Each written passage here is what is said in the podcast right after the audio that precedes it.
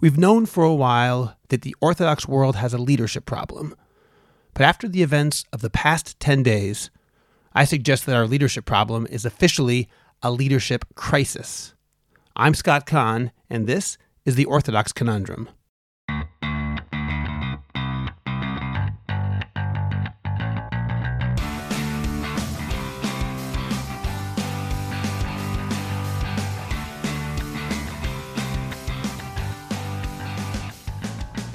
This is the Orthodox Conundrum on JewishCoffeehouse.com. I'm Scott Kahn. The news that convulsed the Jewish world last week about Chaim Walder's suicide, following many credible accusations against him of sexual abuse and harassment, ended up highlighting our leadership crisis. Some prominent rabbis in different sectors of Orthodoxy said and did the right things, but many did not. Some of what these other leaders publicly asserted was ignorant, it was hurtful, and it was damaging. It's damaging when leaders of Orthodoxy put the blame for Walder's suicide on those who exposed his horrible crimes. It's damaging when leaders call the whistleblowers, the heroes, evil, call them murderers, call them people with no share in the world to come. It's damaging when the media outlets that listen to these leaders lionize Chaim Walder using terms like Zecher Tzadik Livracha and treating him like a great man of the generation. It's damaging when leaders don't call out these media outlets and condemn them. It's damaging when the chief rabbi of the state of Israel pays a Shiva call to Chaim Walder's family. They're victims too. But the fact that he visits them when he obviously doesn't visit the vast majority of lesser known families sitting Shiva indicates, as my friend Rabbi Natan Slifkin wrote, that the man who died was unusually important and special. How damaging is it? Well, last week, one of Walder's many victims, Shifra Yocheved Horowitz, died by suicide, apparently triggered by the great honor shown to her abuser after he died. Yes, we have a leadership crisis. The occasion of Walder's suicide didn't create the crisis, but it might have caused the crisis to reach a boiling point. The question now is what do we do about it? To talk about this crisis, I spoke with Rabbi Yosef Blau, the senior Mashgiach Ruchani at Yeshiva University. First, please subscribe to the Orthodox Conundrum on Apple Podcasts, Google Podcasts, Spotify, Stitcher, or anywhere else you get your podcasts. Please like the Orthodox Conundrum page on Facebook and join and participate in the Orthodox Conundrum discussion group on Facebook. We have some fantastic discussions there, so check it out today. I'd also like to ask you to become a Jewish Coffeehouse patron on Patreon. Just click on the link in the description of this podcast, and you can get bonus episodes, JCH merch, and more. You'll get special episodes on all sorts of topics that are only available to subscribers, and you'll be helping Jewish Coffeehouse spread our message of a welcoming, intellectually engaged, and honest orthodoxy. It's just a few dollars a month, and you can cancel at any time. We're looking forward to your joining the Jewish Coffee House team. Finally, do you have a message that needs to get out? Do you want to reach hundreds or even thousands of listeners? The best way is by producing a podcast, and Jewish Coffee House can make it happen. I have experience producing hundreds of podcasts, both for myself and for clients. Whether you want to learn everything you need in one day, or record and relax and let us do the heavy lifting, JCH Productions will work with you to make it happen and make it even better than you imagined.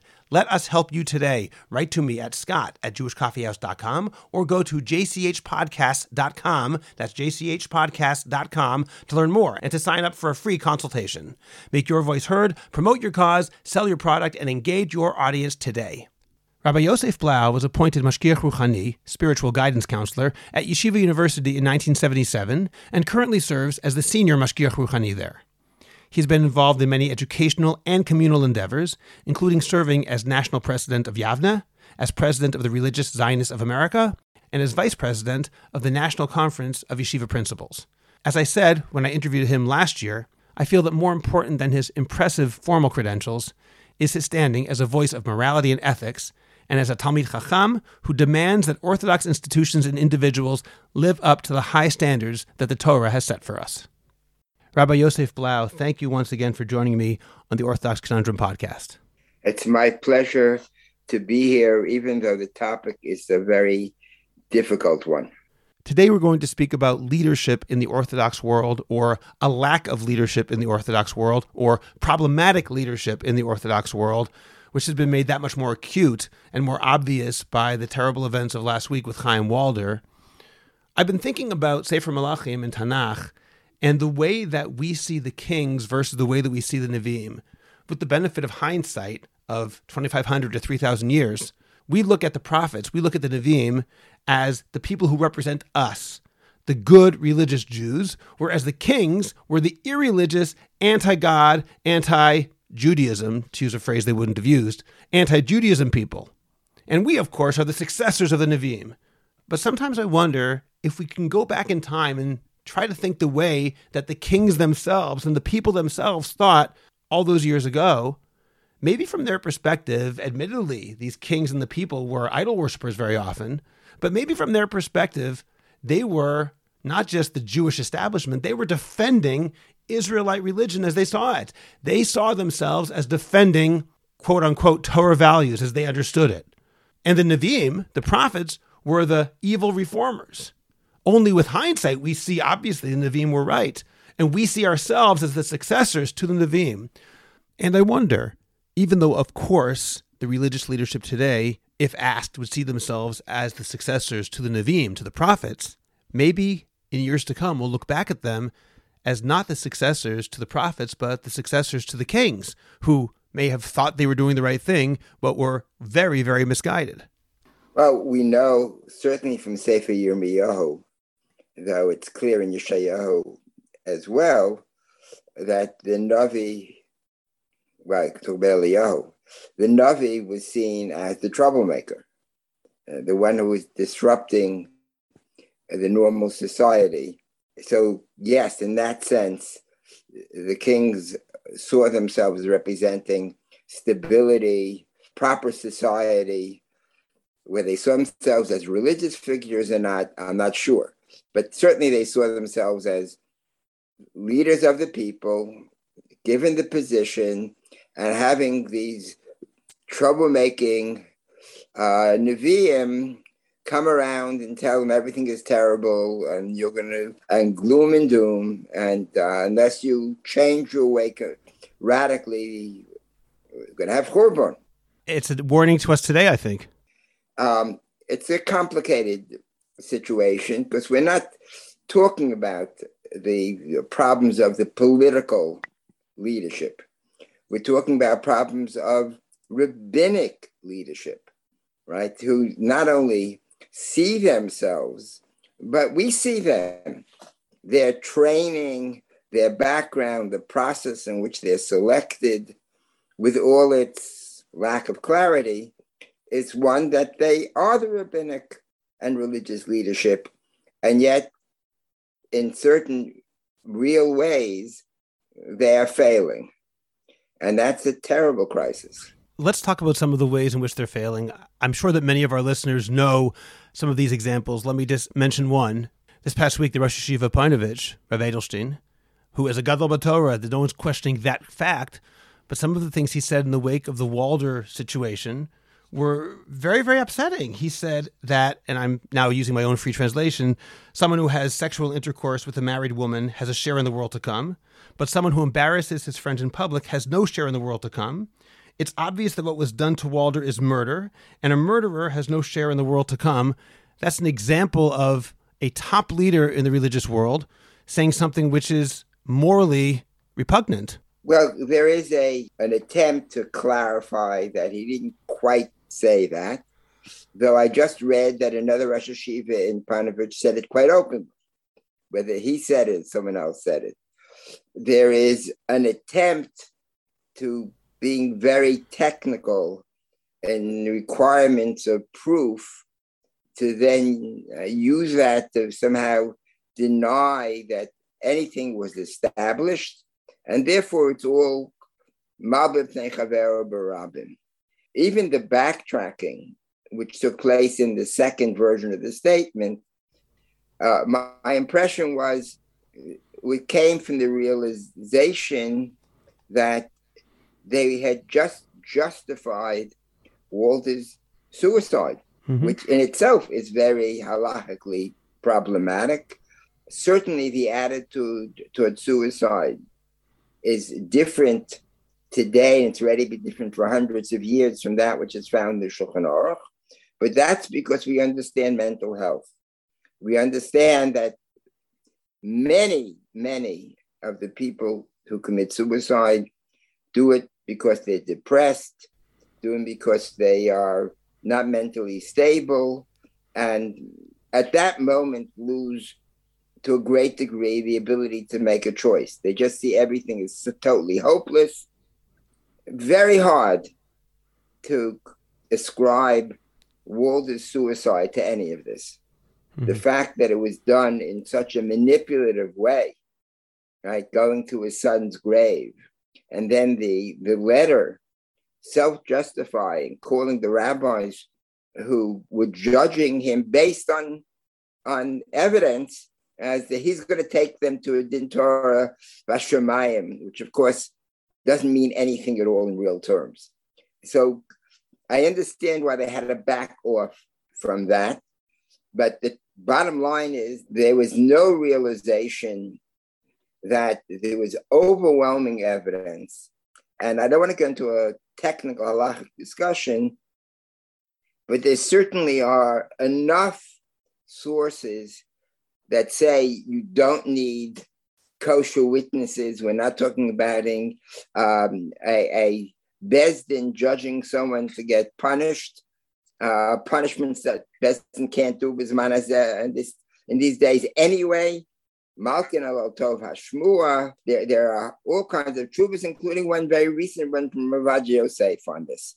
So that is particularly troubling because this is dealing with basic halacha and dealing with human lives. It's very troubling. It's part of what has apparently been a very defensive attitude within various parts of religious world, certainly within the Haredi world, in this very strange mixture of uh, saying we're going to take over the country, our numbers are growing all the time, we're the most holy and best element, and at the same time being so defensive that we can't deal with acknowledge any weakness whatsoever.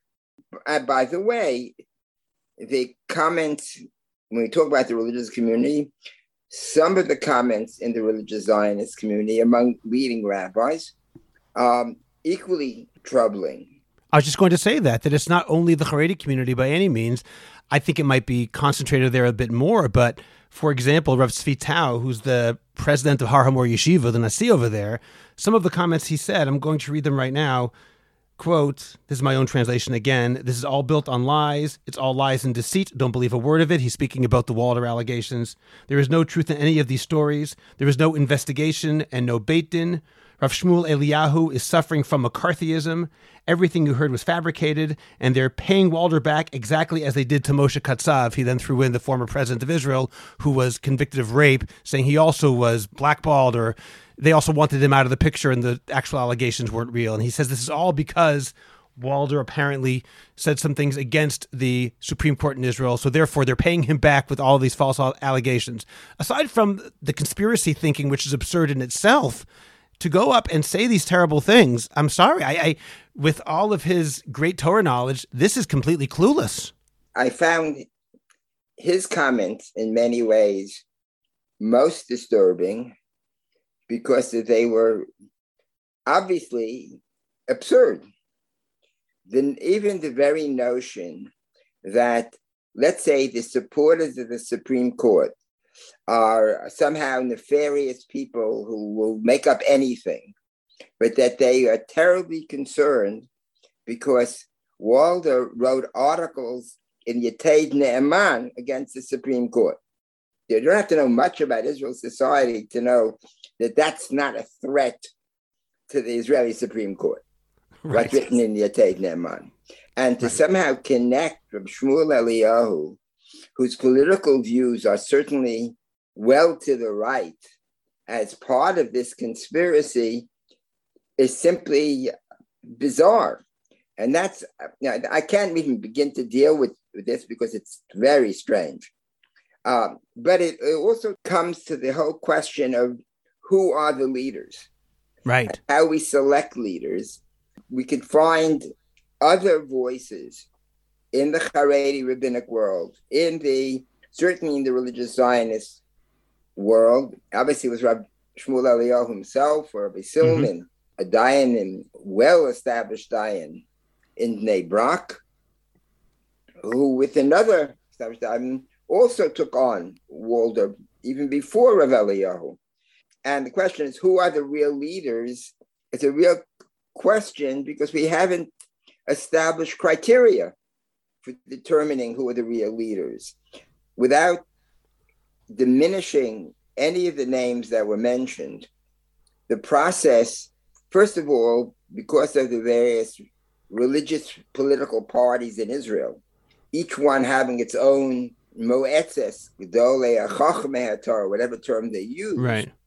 And the need for, certainly in the Litvishe world, which sees itself as based totally on Torah, of declaring the head as the Gadol Hador.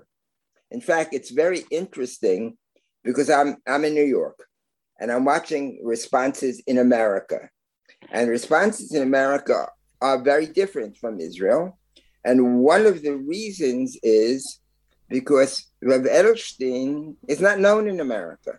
Mm-hmm. And therefore, the need to defend the Gadol is not great if you don't even know who he is. That's a good point. And therefore, in American society, it's overwhelmingly amongst those places where they talk about, like Russ's Nias, which is a Haredi source. And if one follows it, the shift over the days from trying to show two sides, almost totally accepting the fact that Walder did what was he was accused. It became uh, not even a you know a topic of discussion, and the realization that the application of Malbim Nechavero and Lashon Hara was halachically very problematic. It's uh, very problematic halachically, obviously. It's but I'd say it's it's even worse in the sense that it's basically telling people who are survivors and victims of abuse, you can't say anything. That's the implication, as much as they try to say that's not what we mean. It's not only that it's not applicable, it's that it's actually dangerous. Yes. I think one of the most significant things, and I've seen it in a few places, and it's not top leadership, but I think it defines the issue very well is the Facebook statement of apology by the lawyer for Walder, mm-hmm. who spoke at the funeral. He's also a personal was a personal friend, and literally accused the journalists whom he had never spoken to and had no idea what additional information they had besides what appeared in the stories and called them murderers. And in this Facebook apology, whether it's adequate if for what you said in front of thousands of people, that's a, another question. He made two points that someone asked him if it was your child that was abused, would you go to the police? And he responded, Of course not. In our community, you can't. It's not a question. By the way, it would ruin her life. That I've known, I've known for some time that the claim that the issue is a halachic issue about going to the police because of Misira is not really true. And I doubt if it ever was the real issue.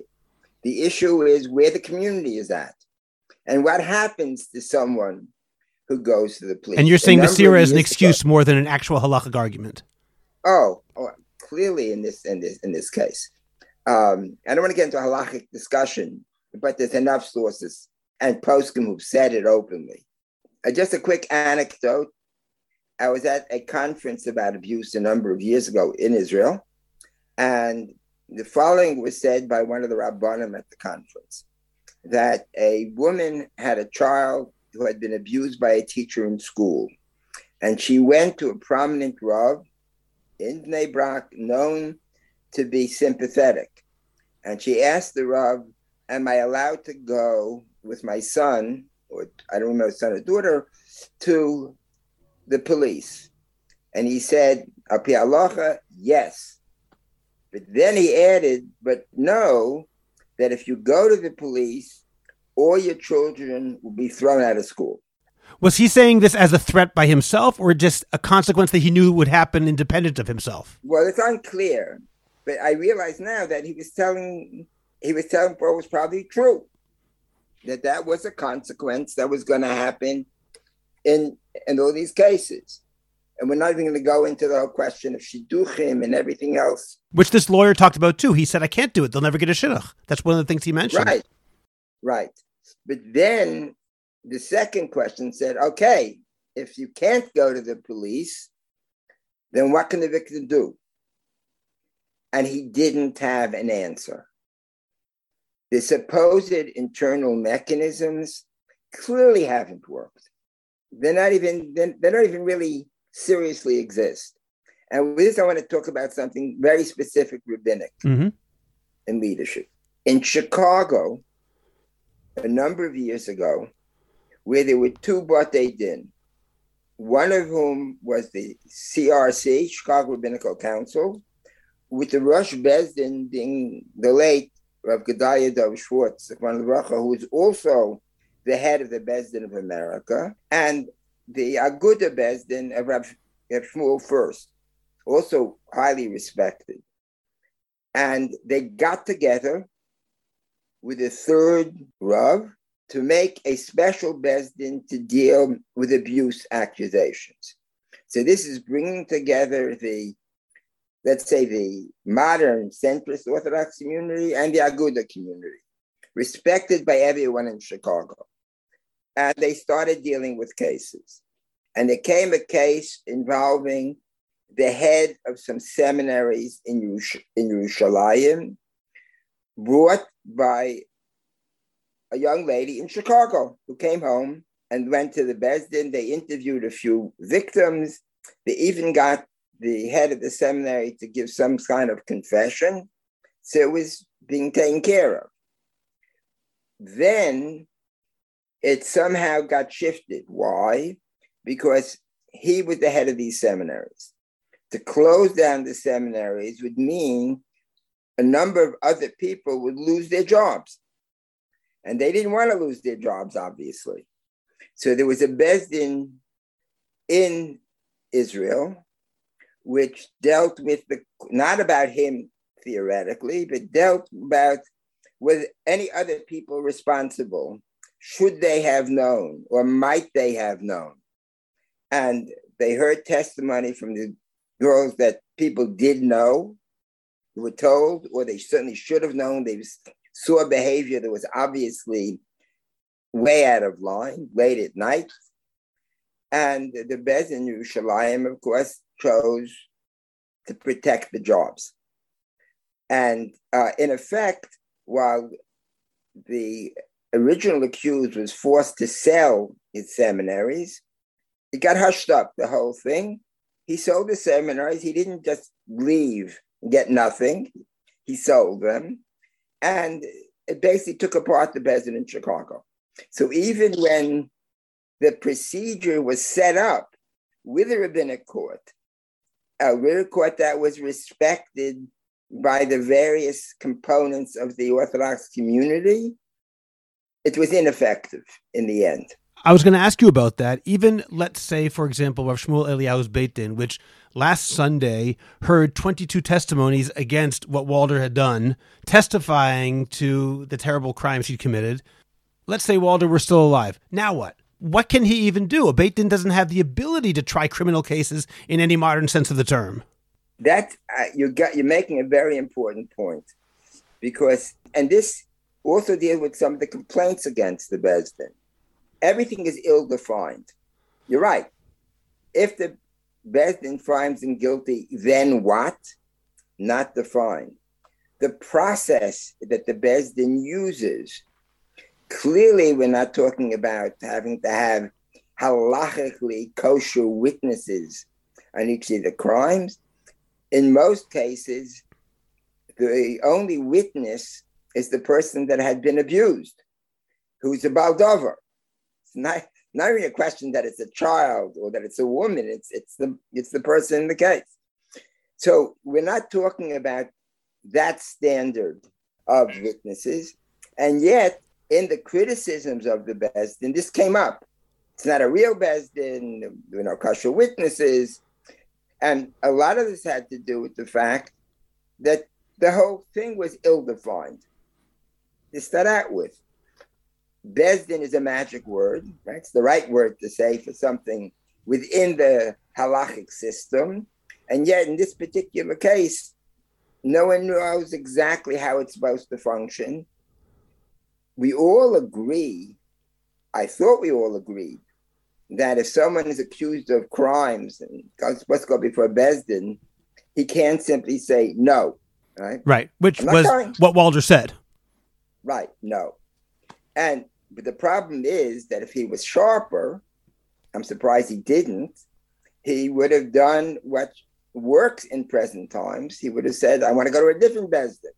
I don't want your Besdin. I want to pick my Besdin. And then we go back and forth, ending up with a Zabla, a Besdin where each side picks one of the Dayanim, the two pick the third, a process which unfortunately, though discussed extensively in the Mishnah in the Gemara, doesn't work very well today because the Dayanim are picked by one side and their advocates. We're down to only one neutral party.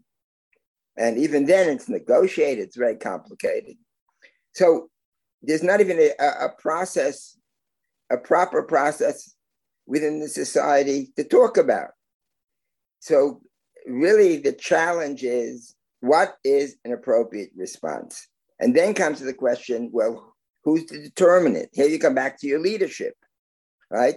So, whatever the backtracking was, there was no statement from Rabbi Edelstein saying, well, this is the way, the proper way to deal with these ac- accusations, right? This is how our community responds and deals with it. We know the community, both the modern Orthodox and the Haredi community, has failed to deal with abusers, which doesn't mean there's more abusers than other communities.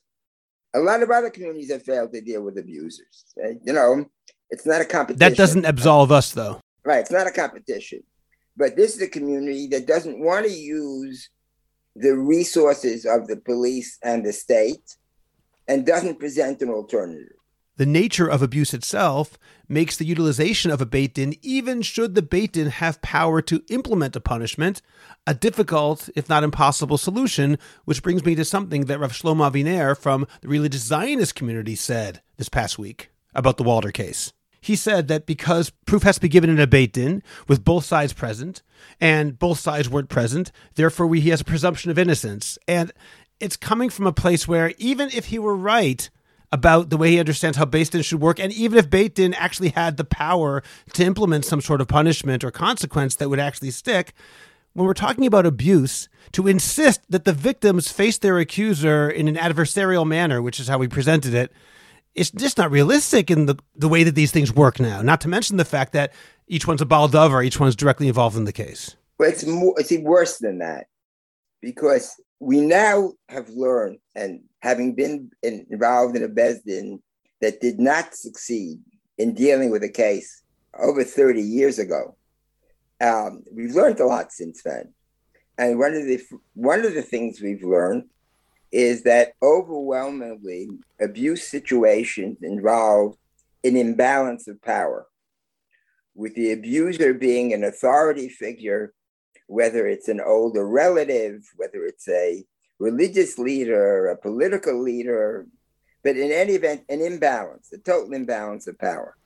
And the abuser has invariably told the victim, no one's going to believe you anyway. I'm the rabbi, I'm the father, I'm the psychologist. Who's going to believe you? So when the victim has to testify in front of that powerful abuser, it's not the ordinary case of a witness testifying with the other person being there. The whole dynamic is very different. Rabbi Aviner's response was completely technical, completely technical, and I think halachically incorrect as well. Remember, the Gemara talks to and Shalom and Adin Malkin Alotov Hashmua. What does that mean, Alotov Hashmua? It doesn't, doesn't mean that there was a formal Besdin process, right? There was a color law pasuk. What's more than 22 witnesses is more than a colored law pasuk. Word out in the street that doesn't stop. But I, I can't I can't justify every individual's response. The challenge it's on two levels. On one level is the challenges on the community is you know there's a problem, you don't have a solution. You have to either make it possible for people to go to the police by supporting them, not saying we're going to not let the person who was victimized ever get a shidduch, or even their sisters and brothers. They have to be supported completely. One. Or two, if you're not prepared to do that, come up with another solution. And no one's trying. I mean, with all due respect to to Forum Takana, which was a, a major step in its time, it's limited to certain kinds of cases. And all it has successfully done is gotten some people out of education, out of chinuch and rabbanos. Uh, and then it goes back going to the secular courts. And that's much more than exists in the Haredi world. And apparently, there was a something set up in Bnei Brak to deal with accusations of abuse. And of all people, Walder was the one in charge of it. Yes, I heard about that absurdity as well. You're making so many important points. I want to ask about two of them in particular. I happen to be reading over Shabbat an essay by Rav Rabinovich Zatzal of Ma'ale Adumim, where he talked about one sense of morality when it goes against apparently something that we see in the Torah. He used Amalek as an example when our natural moral sense might go against something that we see in the Torah. And he made the important point that you don't just throw out your moral sense. You have to deal with it, but you can't put morals aside. It's not nearly as simple as, well, the Torah says otherwise, so therefore I'm going to ignore my own sense of morality. He says it's much more complicated than that. And a person's sense of morality is a part of the way God made us, and we have to use that and take it into calculation. So from what you said, I want to ask two questions. Number one, when you mention someone like Rav Aviner or others who look at the technical din, even if they were right halachically, which we're not saying, but even if they were right, why are people so often, it seems, leadership, ignoring obvious moral problems? When someone's abused and to side with the abuser or the accused abuser, there obviously is some moral lacking at that particular point. And my second question, which is related to some other issues that you mentioned, where does this drive to defend the abuser come from? We see it over and over. Where is it coming from? Why is there this natural, visceral reaction that it's all lies? Where is that coming from? What's the source of such a strange attitude and, okay. and troubling attitude? I'll try with the second first, even though it's very difficult. I don't think it's to defend the abuser per se. It's to defend the sense of our community. Our people couldn't do such things. You know, I once, I've said more than once, so I'll be quoted saying one more time, that the difference between the Haredi world and the modern Orthodox, the religious Zionist world, it's, it's hard to define in these terms. It's more complicated, is that the Haredi world says a rabbi couldn't do this. It didn't happen. It must be made up. Couldn't have happened. And the modern Orthodox world says, oh, of course it can happen, but not X. I know X. X couldn't have done it. So in the abstract, yes, we know it can happen. It's very difficult. And the particular problem with abusers are, you know, they're not like a gangster. You know, a gangster, it looks like a gangster, right? Right? Abusers aren't cartoon villains who are no, always bad at all times, and it's obvious that they're bad. No, many of the abusers. Look, I never read Walder's book, so I don't know. But millions of copies have been sold. People felt that they learned a great deal, not just that they were popular, but they were very valuable. Right? They taught my kids, like almost all kids in Israel, thought they were fantastic. Right. So obviously there's a talent there, you know. and, and the talent was something that had a positive impact. Obviously, destroyed by what he's done. Though his late his contribution, frankly, is going to be that this is one case that's not going away. He thought by committing suicide he would end it, but on the contrary, I think it just heightened everything. In, There's no question. And, and this is not not disappearing. Uh, I was just reading. Someone sent me a couple of articles uh, attempting to come up with a new approach within the Haredi world, and with the always given assumption that what's done outside in the secular liberal world can't be what we do. It has to be wrong. It has to be wrong. But our, our approach so far has been wrong as well. We have to come up with an approach that's consistent with our world and yet different.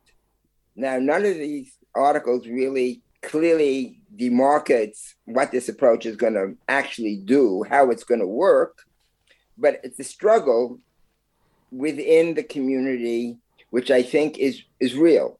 These are beginning attempts to come up mm-hmm. with some some kind of process. Unfortunately, getting back to the leadership question, and it's both in Israel, it's also political as well as rabbinic. The Haredi politicians certainly have never been helpful in the slightest. Right? I agree with that statement. All right. They've not been helpful. And the the mentality has been such that no one even claims that the religious Knesset members, who not only are personally observant, but represent religious parties, have to be any more moral than anybody else in Knesset. So once again, the head of Shas party, this time there's a p- plea deal. He already spent years in jail, right? He's giving up a seat in the Knesset, but he's still going to run the party. And no one has any difficulty with it. That's the worst part that the party says he'll still run it from the outside. Right. As opposed to throwing him out and saying this person is an ethical disaster as a religious party. We can't stand for that. The second time. You have the most prominent person in the other Haredi party who said he's going to retire after this Knesset, but he, mm-hmm. he's under suspicion for protecting a pedophile. It's awful. It's truly awful. Truly awful. These are our leaders. So the political leadership is is is is, is a problem, particularly in Israel, where the po- political and religious components are interconnected, which is obviously a whole discussion of a different type. Uh, now, I don't want to tell you that in America it's so much better. What is better is, as I said, where it's discussed, the defenders of Walders are very, very few. Even though you will still get what comes from a secular source can't be good. So, an investigation by reporters in Haaretz, independent of how many witnesses, and the fact that if they get their facts wrong, they can be sued for libel. And the libel laws in Israel are, are, much more in favor of the person who sues than the libel laws in America. And even in America, I know from involvement over the years, before a newspaper will write an article, they make sure their lawyers go over it to make sure the paper isn't sued. So it's not just the reporters. But there's still this attitude that if Haaretz wrote it, it has to be a, a hit job. It's false right. by definition. Right. Now, these are investigative reporters who've written about other people, not just Haredi people. Look, we're in the process that people are just unable to cope with what's going what's been going on. And well, with the leadership begin to deal with it, so far it hasn't been very promising, I must say. I haven't seen the people who've spoken up in the Haredi world, and they're prominent Talmid Chachamim, but they're not accepted as the leaders in the community. And there's not a single statement saying we are reevaluating. That's all. Just we are reevaluating. And this is where, unfortunately, the doctrine of Das Torah inhibits them from admitting that they made a mistake. Moshe Rabbeinu can make a mistake. David Melech can say Khatasi, but the Torah says they're always right. And now we're talking about the Walder situation, which has brought this to the fore. At the same time, I don't want listeners to think that that's the only example. You mentioned Rabbi Blau before the problem of politics.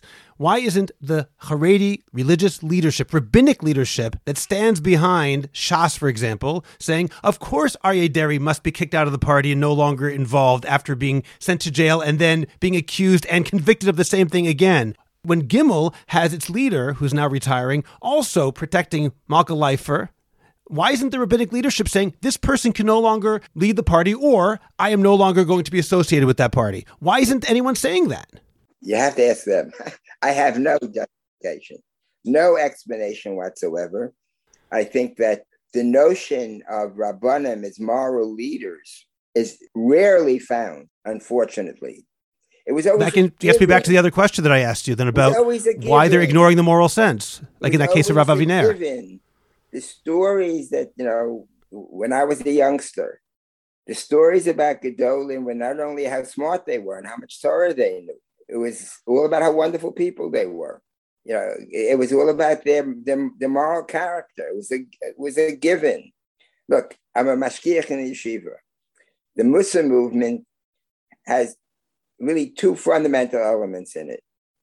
One is concern about ethical issues, all the stories Rabbi Yisrael Salanter, and also the, the stress on Yiras Shamayim and, and fear of doing anything wrong, davening longer. It evolved, unfortunately, until the second half is what they expect. If you ask a boy, what is the Mashgiach give a shmooze about? Come to Minyan on time. How long is your Shemon Esrei? Not missing a Seder which I'm not. And those are important. They're very important, but the whole other aspect of it is gone. And and and if if that's true in the in the Mussar movement, in the world of Hasidus, not talking about neo Hasidus, different issue, but in the world of Hasidus, completely, you get this bizarre situation of you know, yes, Satmar Bikur Cholim is wonderful. But having the person who just got out of jail for economic crimes sitting in the in the Mizrach van and get all kinds of cover, that's fine.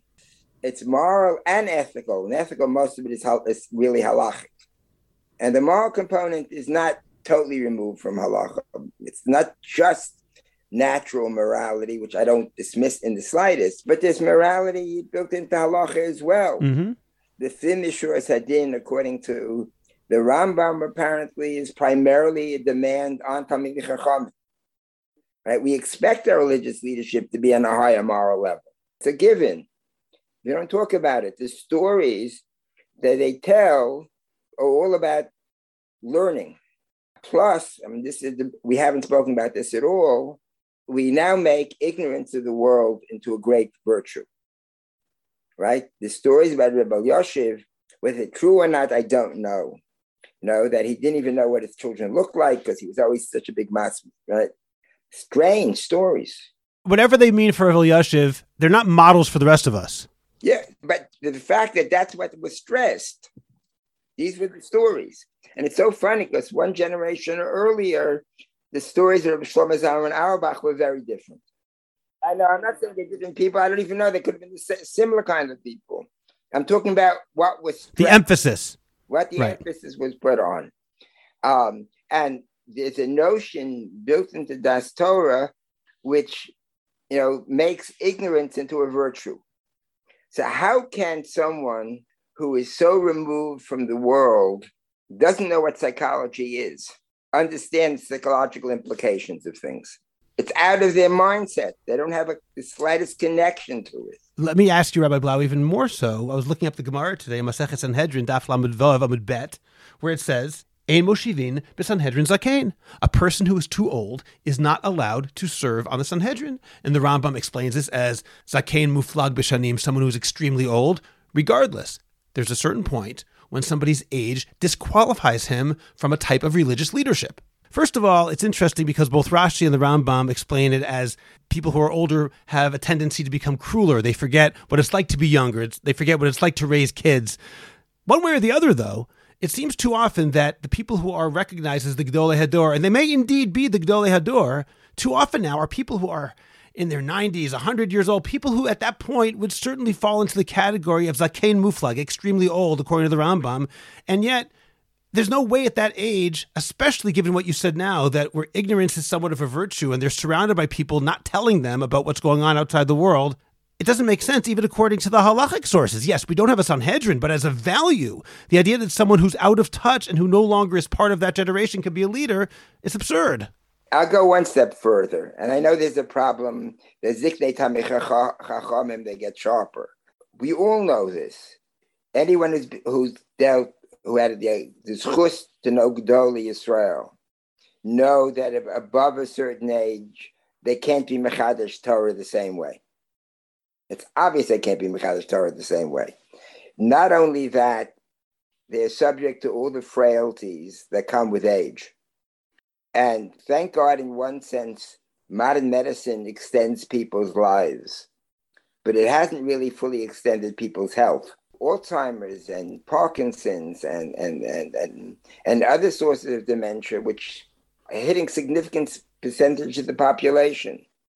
I become unfortunately, when I hear some statements from really elderly rabbanim, and I, I guess I'm getting close, uh, but I'm not old enough yet to make it uh, in the Israeli world for sure. Not, you know, I'm not I'm close to ninety. Um, it's clear that they're not as sharp as they were, and they certainly their sense of the world because they've lived in isolation, if they have any sense of the world, is many years old. I could think of the famous speech by Rav Shach, who was very, in his own way, worldly, was not unaware. When he had to make the decision to go to the right or the left, he spoke about the kibbutzim of 30 years earlier, right? As if there was still the same kibbutzim that he remembered from 1940. And that was someone who was much more aware of what's going on. And people living totally in the yeshiva in Bnei Brak, how much of the world can they really know, in all honesty? And the world has become very complex. And there are issues that we now understand that we didn't understand before. Even though abuse has always been a problem, I don't think people fully understood the extent of the damage of abuse. You know, physical abuse, you can understand. If someone has a, you know, yes, everybody understands that it's a good thing to have the mikveh ladies trained because if a woman comes to mikveh and there welts on the back, they know that there's domestic violence in a place where no one's going to see it, but the mikveh lady will see it. Because physical violence Unfortunately, you can see the results. Yes, you can explain away the black eye, but it's a black eye. But the effect of, of, of sexual abuse are not apparent on the body in any way. So you have to have an understanding of psychological uh, trauma. The whole word trauma didn't exist, right? Most people wouldn't even know what the word is. These are many, many problems. I, you know, I didn't come on just to be a Cassandra. You know, this is how terrible everything is. But we have real problems. And sometimes the worse the situation, you know, I don't know if it means we, we reach bottom, but it forces us to deal with the problem. Well, in that case, Rabbi Blau, then what maybe that leads to a more hopeful type of question. What can we do? And I, I was talking to some of my kids over Shabbos about this, and you say, oh, back in the days of you know, Rosh Shlomo Zalman Auerbach, you mentioned him. I also mentioned him to my kids. I said it was a totally different type of gadol. You mentioned the chesed. I talk about Rav Chaim Brisker, who was famously, as genius as he was as a scholar in Gemara, he was also known even more so by his family as Isha Chesed, this ultimate man of kindness and chesed in ways which are unbelievable. On the other hand, Yiftach Bedoro Kishmul Bedoro we have the leaders that we have and we can't complain about them. We have to do something because we can't say, oh, once upon a time it was better. Well, the bottom line is that we have the leaders that we have. So I'll ask you, what do you think we should do to either if it's even possible, educate the leadership that exists, or maybe even better, replace our leaders and get the leaders that would be better equipped to handle the challenges of 2022? Okay, I expected this question. and I was thinking of Yiftach Bedoro, Kishmul Bedoro, as while preparing for this uh, conversation. The process in which people are pronounced leaders is is unclear, and there's no reason it has to be that way.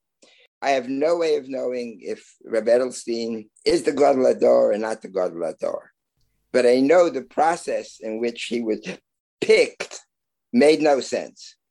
It was not an open process. It wasn't someone examined his forum, right, his Chlushe Torah. Over the years, he demonstrated wisdom. You know, there's a difference between knowledge and wisdom. None of this. It was a purely political decision made. Well, was it the, were the Bnei Brak people going to win or the Yerushalayim people going to win? And in the Chassidish world, it's the Rebbe who inherits it. And, and which Rebbe has a bigger dynasty, has more Hasidim, he wins. This is absurd. And, and in the religious Zionist world in Israel, it's chaotic, which has certain milas. You know, there's certain qualities that have not just one center uh, of leadership. You know, I think some of the issues we faced in YU would be different if there was real competition to YU, right? Because then, but if you're the only institution of a, in a certain world, then of course you become very defensive because the survival institution becomes so necessary because there's nothing like it. But if Rahman son, a major Hezdi, she would close what the 56 others. So a lot of them are different. But there are a number who be like it, right? That is a mile in one way. But on the other hand, it prevents real leadership from emerging, right? You have the Nasi of Har Hamor. Har Hamor is one collection of yeshivas. And then you have a whole other segment, another segment. And we add to this something we haven't discussed at all in, terms of the Israel scene. We have chief rabbis, but they're not respected. they're not respected without discussing them as individuals because of the process. It's purely political. Well, let's face the facts. Let's even speak about, I'm not going to speak about the current chief rabbis, but the former Ashkenazi chief rabbi, Yonah Metzger, after he was chief rabbi, he was convicted and went to jail. Before he was chief rabbi, he'd been prohibited from being a municipal rabbi because of things he had done wrong. And yet he was chosen as chief rabbi, demonstrating the absurdity and perniciousness of the whole process. Okay. Now, having described a problem, so can alternate means be used? In other words, the community historically, and I'm not talking about the time of the Sanhedrin and the Nasi, I'm talking about in the time of Golos. The rabbinic leadership were the people who became the leaders, who were accepted as the leaders. There's a story I like to repeat. In the 1970s or 80s, I don't recall exactly when, getting old, there was an article in the New York Times about Reb Moshe Feinstein. And the reporter asked Reb Moshe, how did you get to be the leading decisive, leading posek in America? And it was a really good question because if anyone who lived in America knew that Reb Moshe's yeshiva, um, Yerushalayim, was not a major yeshiva. Right? If you lived on the east side, there was the big yeshiva, that was RJJ, and the little yeshiva, that was MTJ. Right? So Rav Moshe, according to the reporter, said, I guess people came to me and asked me questions, and they liked what they heard. They were satisfied with the answers. They came back and told other people. And everybody got upset and said, no, Rav Moshe wasn't looking for popularity. That couldn't be what happened. But I think the reporter probably got it right. Because what was what was Reb Moshe was saying, not that I gave them the psukim they wanted to hear, but I think that most people, when they go ask a shayla of a Rav, they get a sense of, oh, this Rav knows what he's talking about. This Rav listened to the question, you know, carefully. This Rav, Rav cares about people. and cares about the implications of the Shaila. And if all these three things are true, even if he didn't get the psak that he would have liked to get, he will tell others, well, this is the Rav you can come to. This is the Rav who's talking about trustworthy, who's a person I, I can respect. sense his empathy and integrity. Right. And historically, Klal Yisrael picked its own leaders. The, the, the religious community, the non-religious community didn't care as much. The religious community picked the people they thought should lead it. And I think that can start happening. One of the things that's happening now with this terrible scandal, after so many others beforehand, is that people are questioning leadership that's appointed that they have no reason to know why they were appointed and how they became accepted as the leadership. And I think it's going to have to come to some degree from the ground up. I can't imagine that there's nobody under 90 who isn't a big Talmid Chacham in Eretz Yisrael. Mm-hmm. Right? It didn't, you know, it hasn't been so right. bad for all these years, right? Uh, and if it Certainly. is, then how come when they'll be 90, they will be good again? Same question. So it's a question of, of, of, of the community, not so much people asserting themselves, because that's can be problematic, but the community taking a stronger stand. And I think we're beginning to see some of that happen, where the community is showing that these are the people we respect and that and, and that they're demanding more. Unfortunately, up until now, at least in the Haredi world, and to some degree it's in the modern Orthodox or Zionist world, there's been a discouraging of people thinking on their own. Das Torah became not only that you have to accept the psak, but you have to accept the thinking, you know, of, mm-hmm. of, of, the Gadol who knows what Hashem wants. You've heard this line before, I'm sure. And therefore, yes. who are we to say anything different? And therefore, people have not developed independence of thought. And if they don't develop independence of thought, how could they emerge as leaders? You have to have be thinking, you have to be creative, you have to be bold, you have to be imaginative, right? And learn restraints along the way. We all have to learn restraints too. But we have to think of a whole different method of picking leaders, of picking leaders. Even the notion of picking leaders, you know, that we play some role in the process. In Israel, everybody has watched as we went from Rav Kook and Rav Herzog on the Ashkenazic side, you know, and a little bit later for Rav Uziel and Rav Ovadia. I'm not, I don't mean to criticize any other of the Rabbanim Arashim over the years to a situation which obviously is, is there's no claim that the chief rabbis are the key rabbinic figures. It's not right. even it's not even something that's debatable. It's laughable. No one thinks that. No one thinks that. And we've allowed it to happen. The community has allowed it to happen. Someone should get up saying, who, who elects chief rabbis? What's the process? Well, we saw the last time that, and I don't know if he would be a good chief rabbi or not. I'm not getting into that issue, but there was an attempt to get Rav David Stav to be the chief rabbi. There was a strong campaign on his behalf, but it didn't work. The favorite candidates by the, I guess I would say, the Haredi Gedolim or whoever else I, suppose, won anyway, despite the fact that there was a strong push for it's Rav to be. And this is particularly strange because, you know, it's like the Haredim fighting for the kashrus being exclusively in the hands of the official rabbinate when they right. don't trust the official rabbinate. Right. Right. Yeah. The, the hashgacha that I won't use, everybody else has to have. There's something that's so hypocritical about it. Yet they have veto power over it. It's because everything's political. So we have to rethink all these things. This may be an opportunity to start rethinking things. Though obviously, I don't want to take away from the immediate crisis. The immediate crisis is the crisis of the voice of the abused.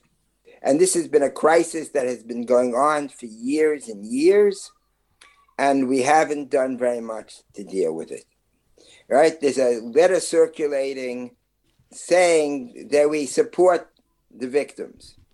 I signed the letter, and someone in, in correspondence said, but the letter is meaningless. Of course, everybody supports the victim, but doesn't mean they're doing anything about it. So I said, you're absolutely right.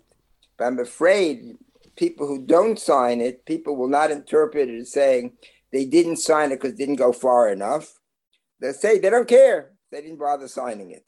Crises sometimes is opportunity for real change. This, this may be, may be the opportunity. The first step, and that hasn't happened yet, is because we live in a world of media. And as long as the Haredi media doesn't even discuss these things, the improvement is that the Ne'eman will no longer write. That's all next to Walder's name. About how great he, Walder was. The next one they won't talk about. That's not the answer. It's a small step, but it doesn't solve anything. They have to be, acknowledge that there's something to be talked about. The way you influence is through media right? And a world that doesn't use social media, then it has to be print media. And both in America and in Israel, there's very little media reflecting the more modern Orthodox community, by the way. What newspapers exist? You have, you have a Modi'in, uh, Yated, in English version. You have a Mishpacha magazine in English version. There's a tremendous need for, I'll call it centrist Orthodox journalism that represents the ideas of Orthodoxy, but isn't going to kowtow to the dictates of the Haredi world about what you're allowed to talk about. Right. It's a real question. We have, by the way, wonderful modern Orthodox journalists. They all write for secular publications. Well, certainly, there are some wonderful Orthodox journalists, no question, as you're saying. I'm referring to Orthodox publications that tell it like it is rather than try to further an agenda. There's Jewish Action as well. That's only four times a year, though. It's something yeah, different. Jewish Action made a conscious decision a few years ago that it's only going to write positive articles. Really? Yes. There's nothing, nothing critical can appear. So maybe the community needs a boost and we need positive articles.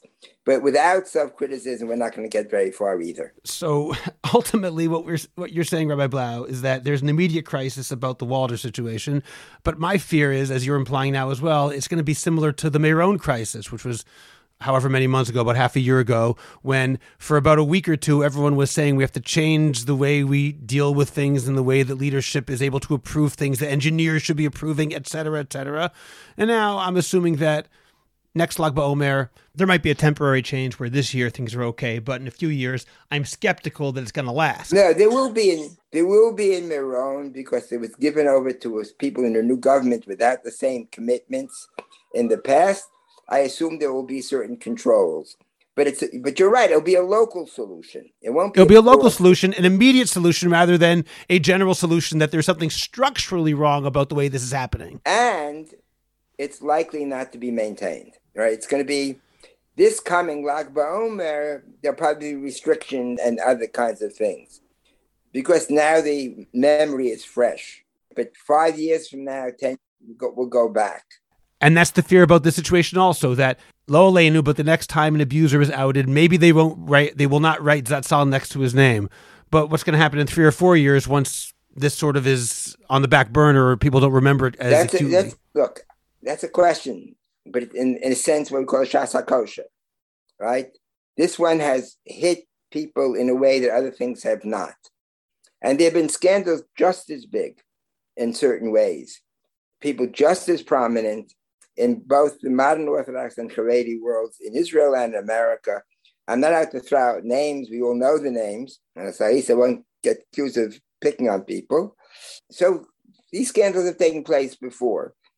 I think in a certain way, though it obviously unintended, Walder's committing suicide has brought things into focus in a way that hasn't happened before because it forced them to either make the absurd statement that no, he was murdered by the victims, by the reporters, by Rav Leo. I, who knows? I, I, guess we're all part of it because we all spoke against, we all wrote against. We're all murderers, right? Right, but that didn't last mean, I just got it. I, I asked one of my relatives in Israel who has grandchildren in Haredi schools. So I said, why are they being taken from the teachers? And they said they started peddling the line, but it's being dropped. They can't maintain it. They're not able to maintain it. Well, how far this will go is the real question. And unfortunately, in terms of the Haredi world, those who are not in that world can have very little influence on it. It's a very much of a closed world.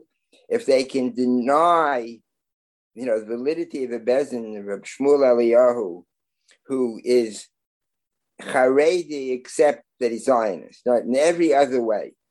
He's not uh, secularly educated, modern Orthodox in in any term. He's not a liberal. Right? He's clearly Haredi Dati Leumi, absolutely. Absolute Chardal.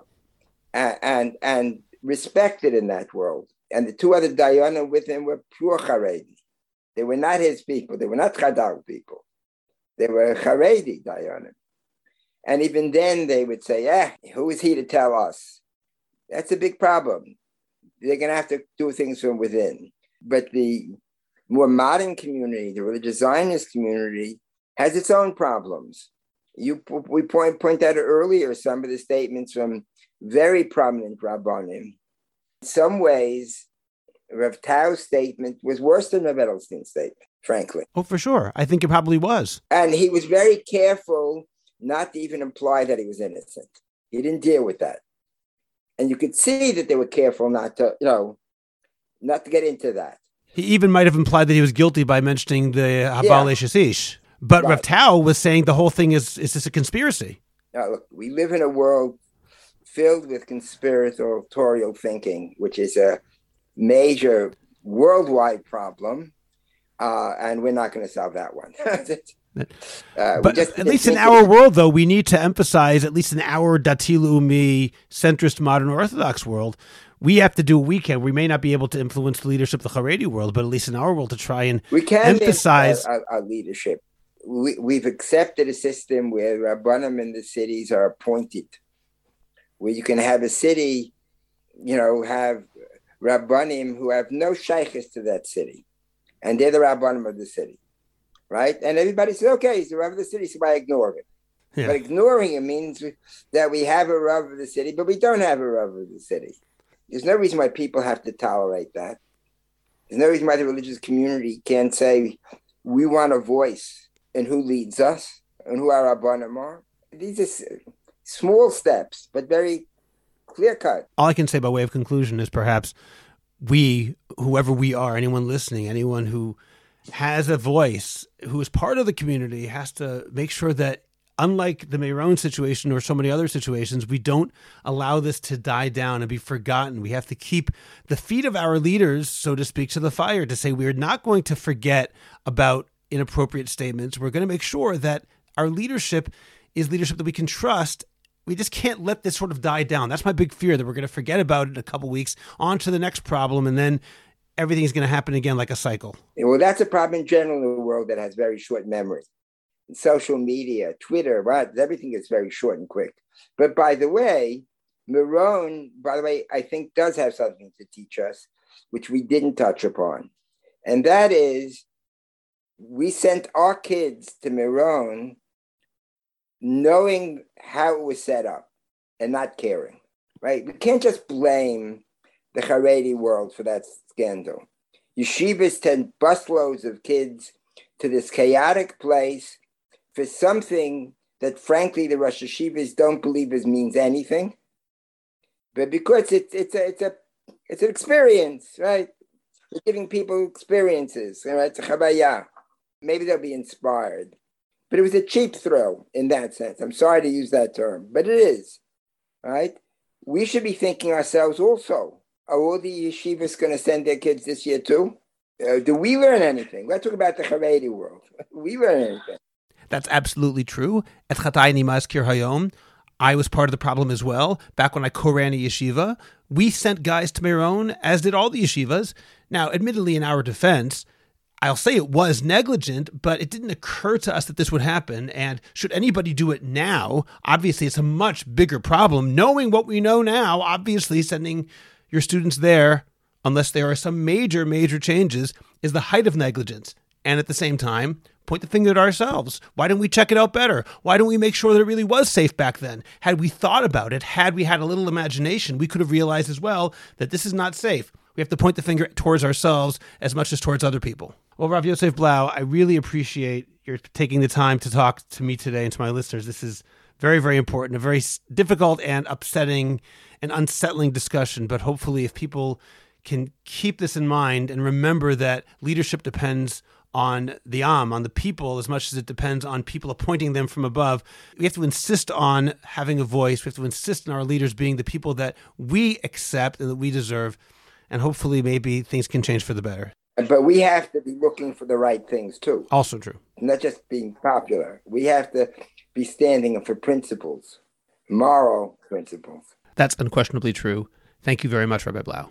My pleasure. Subscribe to the Orthodox Conundrum on Apple Podcasts, Google Podcasts, Spotify, Stitcher, or anywhere else you get your podcasts.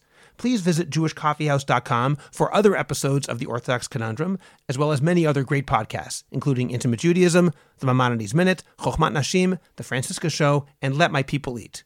I'd appreciate it if you go to Apple Podcasts and rate and review the Orthodox Conundrum. It takes literally two minutes. It's just giving a certain number of stars and writing one or two sentences please like the Orthodox Conundrum podcast on Facebook and join our growing Facebook group, the Orthodox Conundrum Discussion Group, where you can feel free to discuss issues in Orthodoxy in an honest and friendly environment. I hope you'll become a Jewish Coffeehouse patron on Patreon. Just click on the link in the description of this podcast, and you can get bonus episodes, Jewish Coffeehouse merch, and more. You'll get special episodes on all sorts of topics that are only available to subscribers, and you'll be helping Jewish Coffeehouse spread our message of a welcoming, intellectually engaged, and honest orthodoxy. Just join Patreon. It's only a couple of dollars a month, and you can stop anytime, so join today. Finally, do you have a message that needs to get out? Do you want to promote your business, your organization, or your cause? The best way is by producing a podcast, and Jewish Coffee House can make it happen. I have experience producing hundreds of podcasts, both for myself and for satisfied clients. Whether you want to learn everything you need in one day, or relax and record and let me do the heavy lifting, Jewish Coffeehouse Productions will work with you to make it happen and make it even better than you imagined. Let me help you today. Write to me at scott at jewishcoffeehouse.com or go to jewishcoffeehouse.com, click on productions, and sign up for a free consultation. Make your voice heard, promote your cause, sell your product, and engage an audience now. I'm Scott Kahn. This has been the Orthodox Conundrum on jewishcoffeehouse.com.